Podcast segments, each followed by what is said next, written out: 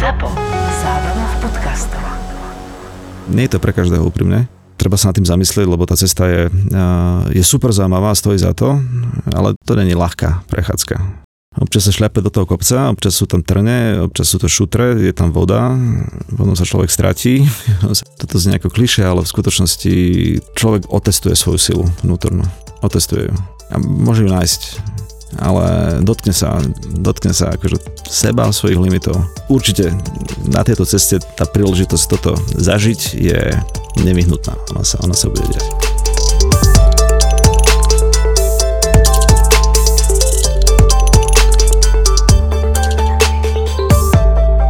Erik Čebik, CEO Money Hoon, ale predtým milovník, extrémny milovník dát, minimálne podľa tvojho CVčka a aj človek, čo zažil nejakú Áziu a BCG, Boston Consulting Group a teraz je founder, predtým bol co-founder, narodil sa ako founder? keď si v mentalite no, foundera? No, co-founder predtým aj teraz, ale či je to co alebo founder je v tomto smere? Môžeme sa o tom porozprávať. Zakladateľ a človek, ktorý rozmýšľa podnikateľsky. Však v podstate ten celý názov Mentalita Foundera vznikla vďaka Janovi Cifrovi a Martinovi Fenčakovi a mini brainstormingov navzájom. Ale Jano Cifra, keď bol v podcaste, ešte keď bol eh, CEO WebSupportu a tesne predtým, jak skončil, tak ja som ho tak jemne challengeol, že Jano, však ty nejsi founder. A on že hej, hej, že ja, ja mám tú mentalitu foundera, vždy som ju mal, že ja som vždy sedel v každej firme, už keď som bol malé decko, brigádnik, tak som hovoril rodičom, že, že my predávame toto, alebo my opravujeme tlačiarne a on robil na, niekde na customer support, proste dvíhača telefónov, ale proste už to bral, že toto je moja firma a ja za ňu kopem. Takže že, že tú mentalitu foundera vždy mal, jak to je u teba? Lebo toto, toto je niečo, čo chcem uh, že rozbiť na drobné, že ako čo najviac ľudí týmto mindsetom potenciálne nakaziť a ukázať im uh, cestu, že ako sa viacej v tom živote možno pozerať z toho founderského, podnikateľského uhla, ale to neznamená, že poďme všetci podnikať, že buď zamestnaný, ale že maj tú mentalitu a prinášaš oveľa väčšiu hodnotu. Súhlas, to v skutku tá mentalita je dôležitá, alebo tá, ktorá rozhoduje. Je kopec vynikajúcich ľudí, ktorých poznáme v korporáciách, ktorí takto rozmýšľajú a posúvajú ich vpred. Aj tie veľké banky alebo poisťovne môžu byť radi, že ich majú. Aj keď musím povedať, že keď príde na takú tú skutočnú skúsenosť, alebo takú, že skúsenosť stavania veci a mať schopnosť prísť nápadom, dať tomu podobu, vyskúšať to, dostať facku jednu, druhú cestou, byť tam, otria sa, ísť. To sa podľa mňa, že bytosne zažije, keď človek rozbehne vlastný produkt. Hej. Tam proste sú momenty, kde není tá mothership, hej, enterprise, ktorá pošle výplatu na konci mesiaca. Tam je runway, tam je čas, tam je konštantný balans medzi tým, čo by som chcel a čo je možné. Strašne frustrujúce. A rozhodovanie, čo prvé, čo druhé, čo mi chýba, čo by sa dalo.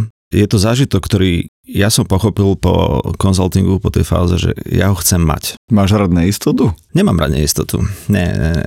Bytosne s neistotou pracujem, ale akože snažím sa zvedomnene. Ale bol tam moment, kde keď som v, v nejakom veku 60 alebo tak si hovoril, že keď sa pozriem spätne na ten život a teraz uh, si hovorím, chcel by som mať túto skúsenosť, nech dopadne akokoľvek. Že zažiť to. Robil som, robil som M&A, robil som na rôznych projektoch. Človek bol akože v situáciách, kde vedel ovplyvňovať chody, robil väčšie transakcie. V BCG sa človek do, ponorí do viacerých možných odvetví a hlavne v tej Ázii to bolo fascinujúce. Ale bolo to z pozície toho, že radím, rozumiem, baví ma to, je to postavené na datách, skúsime, predložíme snaď klient pochopí, snaď to nestrčí do, do šuflíku a niečo sa stane. Hej, tá, tá motivácia toho, že človek spraví nejaký impact tam je, veľakrát sa to tak nestane z rôznych dôvodov. Ale potom prišlo to uvedomenie, že rád by som to zažil, rád by som prešiel to cestou, mať e, kormidlo vo vlastných rukách, robiť rozhodnutia, nebyť odkázaný. Bolo to také trošku idealistické, boli tam väčšie oči, ale cítil som, že chcem to skúsiť. Ja som strašne za to vďačný, nech to dopadne akokoľvek, opätovne hovorím. A verím, že to dopadne dobre.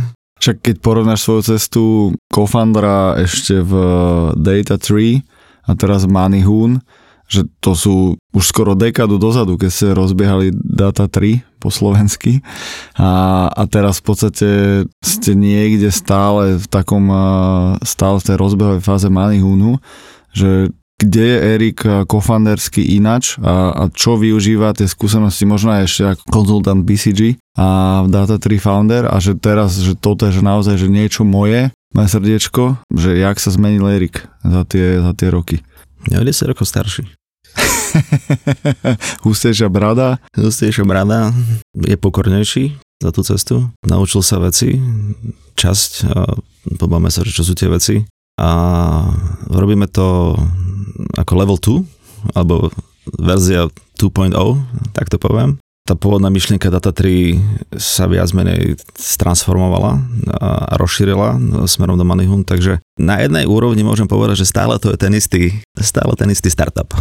To, čo vznikalo a tá myšlienka, ktorá tam bola v roku 2014, tak ona viac menej pretrváva, pretrváva transformovala sa, naučili sme sa veci a to srdce, alebo to, aj ten dôvod, pre, prečo sme Data3 s Evou zakladali a s Michalom, a je tam stále. A už e, keď si hovoril, že Erik, ktorý má 60, sa pozera späť na svoj život a vidí teraz Erika, jak e, v roku 2023 pracuje na tomto projekte, tak je tam naozaj to, čo si si chcel ešte v tom e, BCG a v tej Malézii splniť, že proste má taký ten impact a to svoje kormidlo, že už sa to deje? Deje sa to do roku 2014 od momentu, keď človek založí firmu a my sme Data3 zakladali ako partia, partia ľudí a s Evou, neskôr potom Myšom, tak vedeli sme, že nemáme milión cudzích peňazí, ktoré sme pripravení zainvestovať a minúť. Mali sme šťastie, že sme sa jednoducho vedeli nakopnúť a bootstrapnúť jednoducho na, na prvom klientskom projekte, kde sme mali šancu a šťastie nájsť človeka, ktorý uveril tej vízii, ktorú, ktorú máme a to bolo, aké lepšie použiť data v podstate bankovom sektore. To sa podarilo a začala cesta. Vo verzii 1, to bolo Data 3, tak sme nikdy neboli s externými peniazmi, čo s Manihunom pri tej väčšej vízii sme, že v tomto tá zmena, zodpovednosť, aj samotná veľkosť projektu je v podstate rádovo iná, aj fakt je to 2.0. Fakt je to 2.0. A na tvoju otázku, či sa to deje, áno, deje sa to. Ja som v skutku vnútorne ako keby spokojný, že som tam že to robím. Som vďačný ľuďom, ktorí sa pripojili teraz v Manihune a som strašne rád, že tam sú a môžeme to spolu robiť. Nemyslím si, že je to o jednom človeku, ale je to o skupine, ktorá jednak prinesie a dokáže sa podržať cestou. Myslím si, že skupina, keď je dobre nastavená, vie robiť lepšie rozhodnutie ako jednotlivec. Čiže podnikať by mal nepárny počet a je traje veľa, to nemáš rád toto slovenské príslovie? To je, to je veľmi, zaujímavá, veľmi zaujímavá téma, lebo v viacerých prípadoch som hovoril jednu vec, že málo kedy sa vidí úspešný startup alebo scale-up, ktorý sa dostal na skutočne pokročilé štádium, ktoré by, ktorý by bol riadený dvoma a viac ľuďmi.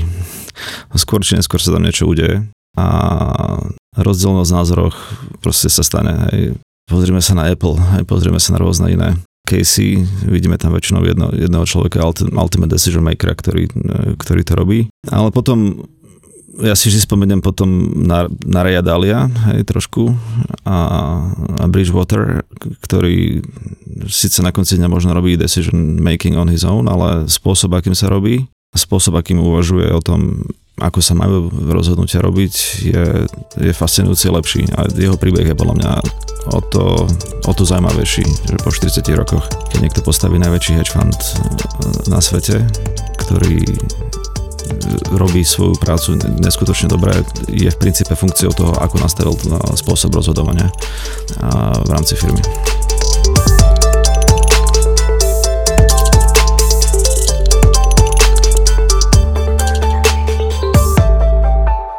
Keď tu bol Edo Šlepecký, tak on mi hovoril uh, takú jeho tiež filozofiu, že dobre 8 hodín spíš plus minus každý ak potrebuje, ale ideál potom dajme tomu 8 až 10 hodín pracuješ, takže ti ostáva 8 až 6 hodín a že práve tie hodiny rozhodujú, čo z teba bude v úvodzovkách. Jak stráviš ten čas a keby pomimo, že či sa ešte dovzdelávaš, či športuješ, či si aktívny, si s rodinou, alebo couch potato a ciga a pivo, zo všetkého trochu úprimne.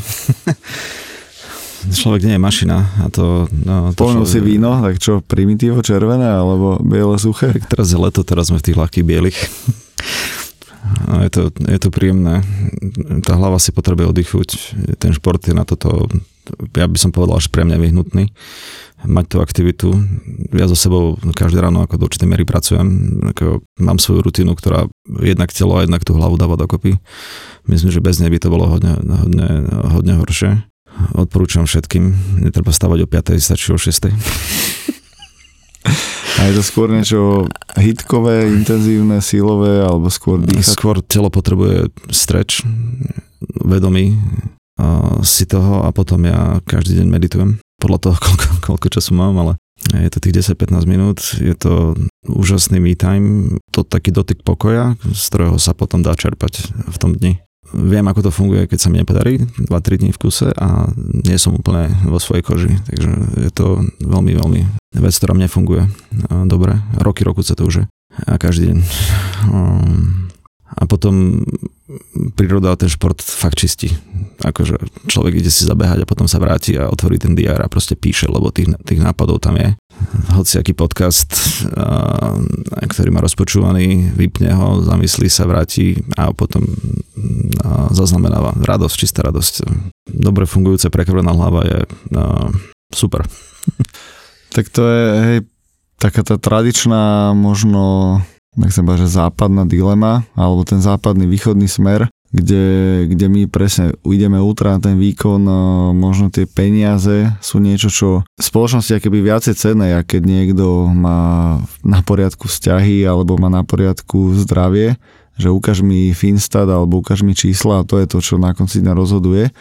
A to je to, prečo každý deň stávame a možno nečelinžujeme ani seba, že či nás to baví a či presne buď pracujeme na nejakom vlastnom startupe, ktorý ma baví a dáva mi zmysel, ale väčšina z nás možno skôr hrá tie, tie money games a, a naháňačku za niečím, čo vlastne ani nechcem a, a mám z toho žlč každú nedelu večer. Ja som rád, že to hovorí, že, že ani zďaleka tak u teba není a možno ešte tie časy BCG tam to mohlo byť close to, keďže to si viem presať, že konzulting život a hlavne v zahraničí Preložím to ešte príbehom Tomáša Halgaša, mladý chalan, ktorý tu bol a exitol Twitteru svoj startupík, alebo už startup za okolo 30 miliónov so svojím kofandrom, ale on hovoril, že keď bol ešte len stredoškolák, tak vo všetkom bol najlepší, najchytrejší, najšikovnejší, vyhrával všetky súťaže a potom došiel do Británie na školu a zrazu bol mediocre student a stres, tlak a že wow, že ja som proste, že nikto. Ty si v tom svete žil.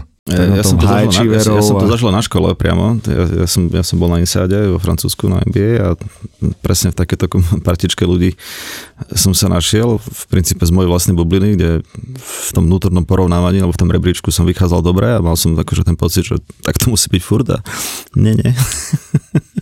Nefunguje to tak.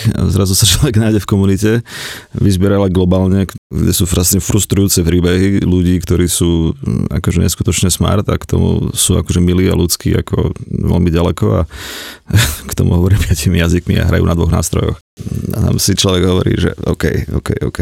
A potom toto chce spracovať vnútorne a rôzne, ako sa s tým vysporiadať, lebo nie, nie, nie, nie sme najchytrejší, nie sme najlepší, ale dá sa s tým žiť a cez seba nájsť to, takéto svoje jadro, takú tú vlastnú ako keby jednu hodnotu. Áno, som smartina, v podstate toto je môj pohľad na to a je potom ako radosť robiť s chytrými ľuďmi. Ja som mal šťastie na toto a toto by som prijal každému. Robiť alebo mať šancu pracovať e, v tímoch, kde sú dobrí a smart ľudia. A mám doteraz šťastie na túto vec, je to, je to úžasné. Je to úžasné pre všetkých zúčastnených. Proste a myslíš, že máš na to nejaký... Možno, uh... možno aj tento, aj do značnej miery to, čo robíme teraz, je ako pokračovanie v tomto trende, že poďme si, nemusíme sa dať nejaké okienko nejaké korporácii, akože tímové, ale skôr, že platforma, kde takýto ako tým vie vzniknúť a, a, a spoločne ako keby že ťahať. To nehovoríme, že všetci majú schopnosť o všetkom rozhodovať, je to nastavené samozrejme, ale tá práca s, s chytrými ľuďmi keď je to dobre nastavené, je, je úžasné. To prajem každému. Spomínal si aj tie, tie ega. Jak si ty ja ma- manažuješ tam. svoje? Lebo že ego je driver, máme tiež často o tom debaty, že ako veľmi o, súťažiť sám so sebou a byť lepší Viktor, ak som bol včera, alebo lepší Erik, ak bol 10-5 a rok dozadu. Ale potom presne dojde co alebo nejaký makač, ktorý ti dá možno aj pocítiť to ego a zrazu už zapína to tvoje. Jak toto si manažuješ aj v tom biznise, lebo však biznis a, a money, tak to je čisto ego hra. Ako mám ho, som si po tej 40 viac vedomý toho, čo mi jednoducho stringa, akože štrngá na tie struny. Pochopil som aj niektoré svoje procesy vnútorné, také strachy, nejaké, nejaké zranenia historické, čo sa u mňa zdejú, takže ako nále sa na to posvieti, tak to už tak... Uh... Zranenia skôr z personálneho života alebo pracovného? To je aj aj. Ja, ja som mal v živote také presvedčenie, že ja musím byť chytrý a všetky situácie, kde nie som, tak jednoducho som sa ich bal. Inými slovami, je, je za tým určitá motivácia a taká identifikácia cez takúto jednu, jednu časť akože seba samého a ako Karol Dweck toto krásne popisuje, hej, človek v sebe nájde takéto identifikáciu s niečím, že v sebe a tá identifikácia spôsobuje to, že sme potom veľmi krehký. Hej. Skôr sa snažíme to sa ochrániť, ako sa vystavovať riziku, nerobíme rozhodnutia niektoré a necítime sa v tom dobre. Veľa ľudí, čo povie, vieme interpretovať ako, ako atak na seba a podobne. A keď sa to trošku rozpozná, tak sa to rozpúšťa. Hej. Tam sa to akože pekne deje, je to vo mne, ale pracujem s tým iným, akože iným spôsobom.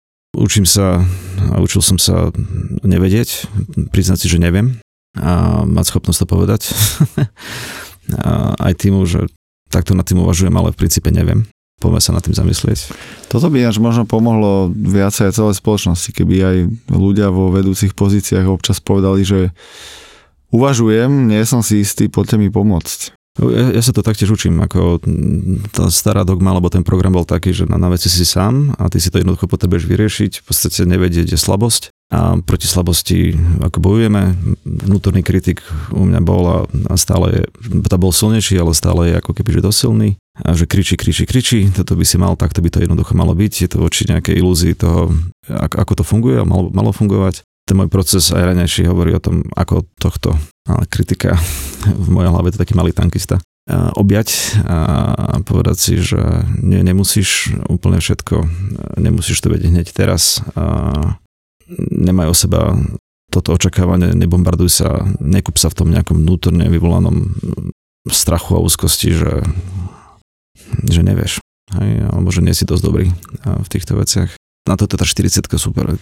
Toto jednoducho vedieť v sebe, v sebe objať a je lepšie. Čiže mám 30... Pocit, pocit, pocit, pocit, je to možné v každom veku. Nie je to, nie, nie je to, čím skorej sa človek dostane do tohto uvažovania nad tým, tak tým sa aj prenastavia priority, prenastaví sa vzťah sa, sa, samého k sebe a život je lepší. Úprimne. Aj ten drive a optimalizácia voči peniazom, voči statusu sa človek, vidíš to z inej perspektívy a, a môžeš spraviť tie rozhodnutia. Povedzme aj ísť a skúsiť vlastnú vec vystúpiť z toho nejakého vláčika, povedať si, že toto má, možno chcem pre seba lepšie, hej, že, alebo z tej pozície mám sa dozrať, dozrať na to, aby som toto ďalej nerobil a s týmto vedomím, nie že musím, alebo toto je sexy, alebo niekto mi povedal, sa otvoriť možnostiam. A potom zrazu sa človek niekde s niekým stretne, niekde vznikla nejaká myšlienka, dá sa pripojiť, niekto niekoho hľadá. Keď sa tá mysel otvorí, tak je priestor, aby tam vstúpili veci. Podcast Mentalita Foundra ti prináša Campus Cowork. Áno, Campus Cowork patrí medzi najinovatívnejšie miesta na Slovensku. Spája podnikateľov, freelancerov, investorov, profesionálov či študentov, alebo kávičkárov. Zároveň organizuje rôzne formy diskusí, inkubačných programov alebo vzdelávacích aktivít. Ja osobne som ich veľký fanúšik a som rád, že na Slovensku máme takéto miesta na podporu kreatívnych a podnikavých ľudí. Najvyššie, ak máš chuť, ozvi sa mi, alebo ma prídi pozrieť na kávičku a môžeme nájsť spôsoby, ako môžeš z campusu pracovať aj ty. OK? A teraz späť nášmu hostovi. Počúvaš podcast Mentalita Foundra, ktorý ti prináša Campus Cowork. Jak ten status alebo to ego a ten tankista pracuje napríklad s informáciou, že uh, Manihu na CEO narezoval milión a rozbiehajú nový projekt a, a proste, že akýby, že vyhrávam tú statusovú hru, že jak, jak sa s týmto pracuje? Lebo to mňa zaujíma dosť uh, aj v tejto našej spoločnosti. Mám pocit, že aj na Slovensku my sme veľmi statusový národ, aj keď uh, možno sa tvárim, že sme skromní Slováci a hej Slováci a takí rolníci, ale tu na status veľmi rozhoduje. Áno, je to taký ten, je, je to spoločenský program, ktorý je veľmi silný. A môžem povedať, že bol posledné roky aj so sociálnymi sieťami hodne amplifikovaný ten status nám hovorí, že keď niekde si, tak potom tie pekné fotky na Instagrame, na Facebooku o tých dovolenkách a inými slovami máme strašne veľa tých, tých bodov, kam by sme sa chceli dostať, ktoré nám pripomínajú, že nie sme úplne tam a v skutočnosti vôbec nechápeme realitu. Hej? A ten program je silný. Mrzí ma, že je úprimne taký silný. U mňa, ak mám byť úprimný, získali sme nejakú investíciu, nie malú, s tou investíciou je spojené PR, to znamená, chceme, aby sme v diskusiách boli, aby, sme, aby nás bolo vidieť, je to súčasťou toho, čo chceme dosiahnuť. Je to budovanie dôvery o tom, aby nás ľudia poznali a v mojej hlave to je niečo, čo ide k tomu cieľu ako takému. Na čím ja v skutku rozmýšľam, akože celý tento čas je, ako vieme spraviť niečo užitočné úprimne, bez toho, aby som teraz púšťal úroveň bullshitu, ktorú, kde by som analyzoval, že, čo je dobre v tento moment povedať. V mojej hlave je, že ako spraviť niečo užitočné, čo jednoducho u ľudí, u našich klientov spraví zmenu na, na konci dňa. A sme, nie sme v ľahkom biznise, ale chcem mať príležitosť vyskúšať 5 vecí, vyskúšať 5 prístupov a posnažiť sa tú dôveru ľudí získať. A tam idú moje, moje myšlienky, tam idú moje strachy, tam ide moje rozmýšľanie, že čo to je, ako formou dodané, ako takou. Poviem príklad veľmi konkrétne. Manihun je v jadre veci je, je postaviť platformu, ktorá ľuďom pomôže mať lepší pocit kontroly nad svojimi osobnými financiami je to ten autopilot, podobne ako v tom autopilote, že výkon nadovšetko, tak aj v, v osobných financiách funguje iný autopilot a ten autopilot je taký, že na to kašlame. Myslíme si, že všetko je v poriadku, máme na to jednoducho data, veľa, veľa data points by som vedel povedať na túto tému, prednášame o tom. Ale v skutočnosti, keď sa spýtame na také kľúčové otázky, vieme, že to nie je dobré. Veľakrát to nie je dobré, že veľmi to není dobré, hej, že akákoľvek, akýkoľvek shake-up v živote človeka, človeka dostane do, do dlhu, alebo respektíve do predloženia. Nie sú tam žiadne rezervy, žiadny vankúš, nič podobné. A do čudných rozhodnutí následných a vo veľa prípadoch to je o tom, že mohlo by to byť lepšie. Inými slovami, manažujeme to suboptimálne. A suboptimálne môže znamenať, že v 40 keby človek mohol tomu 20-ročnému povedať, že sprav niekoľko rozhodnutí a postaraj sa o mňa, o mňa v 40 rokoch, alebo ja teraz v 40 alebo 45 sa chcem postarať o toho človeka, ktorý je v 65 tak a, potrebujem sa nad tým zamyslieť a ten autopilot zrazu je tam prekážkou. Akože fakt, že poďme to, poďme to spraviť. Takže v, te, v tejto téme osobných financií sa takto jazdí, nie sú tam tie asistenčné systémy úplne, že kontrolky neblikajú, hej, ako by mali a chceme to spraviť. No a ideme trošičku proti prúdu, ako ľudia rozmýšľajú, hej, že sme in the business of zmeny správania a to je tough one. A tá zmena správania vychádza aj z toho, že financie ako také a finančná gramotnosť e, alebo povedomie by mohlo byť lepšie úprimne na Slovensku. Aj medzi mladými ľuďmi malo o tom sa učíme, malo, malo to robíme.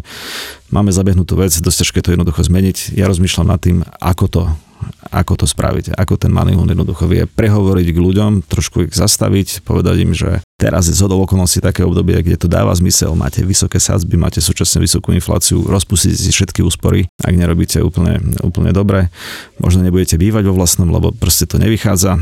A ako uvažovať nad tým, ako tie prachy spraviť tak, aby slúžili vám, aby to nebolo len taká nezvedomnená vec, lebo čas a niektoré rozhodnutia aj v tom, tejto oblasti vedia mať násobný efekt. Hej, ako zložené, zložené úročenie je vec, ktorú intuitívne nedobre chápeme, lebo to je úrok z úroku, z úroku, z úroku, z úroku. Hej. 1,05 na 15 je o mnoho ťažšie si predstaviť ako 1,05 plus 1,05. Hej. A tento efekt nikto nevidí, lebo ten čas je neuveriteľne silný faktor. A uvažujeme skôr lineárne, neexponenciálne, není nám to ako keby jasné, treba si spomenúť, vysvetliť, vidieť tú krivku a zistiť, že to zložené úročenie je proste v, v prospech náš. Ak chceme uvažovať o finančnej slobode alebo o tom, aby sme mali väčšiu slobodu robiť rozhodnutia podľa seba a neboli nútení vždy pracovať alebo nútení si nájsť najlepšiu prácu, ktorá v ten moment tam je, lebo nemám schopnosť 3 mesiace, 6 mesiacov, 8 mesiacov, 9 mesiacov nepracovať, tak túto schopnosť získať znamená, že niekde predtým, 10-15 rokov som spravil nejaké rozhodnutia, a použil som povedzme ten princíp toho zloženého úročenia, ktorý mi túto slobodu vôbec utvoril. Samo sa to nedeje, alebo sa to deje horšie, ako by sa to mohlo diať, keby to bolo vedomé, nie nevedomé. Hej.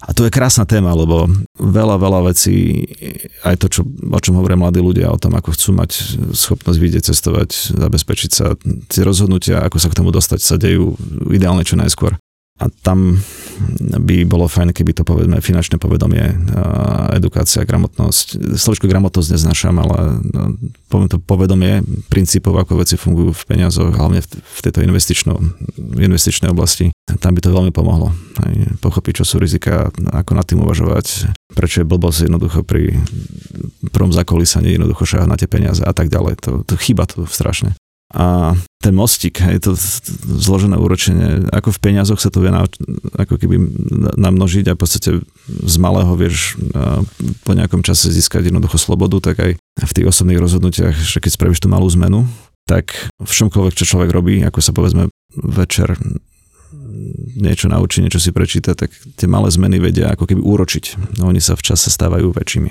Že life is, myslím, že či to bol Naval, alebo niekto, niekto z týchto velikánov tiež povedal, že či už kvalita života je hodne ako akože compounding interests of the small investments, tých maličkých investícií, ktoré denne robíme. Si ultra skúsený, hovoríš jazyky, máš MBA, študoval si kade tade. Prečo si tu? V Bratislave? No, na, na Slovensku. Slovensku. Mám, mám tu rodinu. Mám tu rodinu, mám tu kamarátov. Má to pre mňa veľkú hodnotu. Je tu je tu dosť veľa šikovných a fajn ľudí. A myslím si, že tu žije dobre. Neviem si predstaviť, že žijem aj inde, ale v skutočnosti tá hodnota, ktorú a, a ten pocit z toho, z toho zázemia, z, z rodiny, z blízkych, pocit domova, je fajn. Máš pocit, že ľudia okolo teba tú mentalitu foundera majú, hej? každý svojím spôsobom, ako vieme sa zahryznúť a ísť, hej, ako pozrieme sa na to, nikto nepadá, je to problém, je to nejaký problém, je to nejaká puzzle, ktorú chceme ako keby vyriešiť. Nie, nemáme na výber, to je na, na tom dobré. Tie veci sami nezmiznú. Ani to vytlačiť nemôžeme ako do podvedomia a čakať proste 3-4 roka, že sa to samo vyrieši. No nie, nie, nie. nie. Dobrý deň, som doktor Svetozár Droba, forenzný psychiatr a poradná časť podcastu Vražedné psyché. Už niekoľkokrát ste nám ukázali, že milujete naše mrazivé krimi eventy s podcastami Vražedné psyché a Profil zločinu. A to nie je všetko. Jeden príbeh, dve miesta. Poprad a Prešov. Už 23. augusta v Popradskom kine Tatran a 24. augusta v Prešovskom Čiernom Orlovi si užijete mrazivý krimi večer s profilom zločinu Kristýny Kevešovej a vražedným psyché. Vstupenky na zapotur.sk Ďakujeme.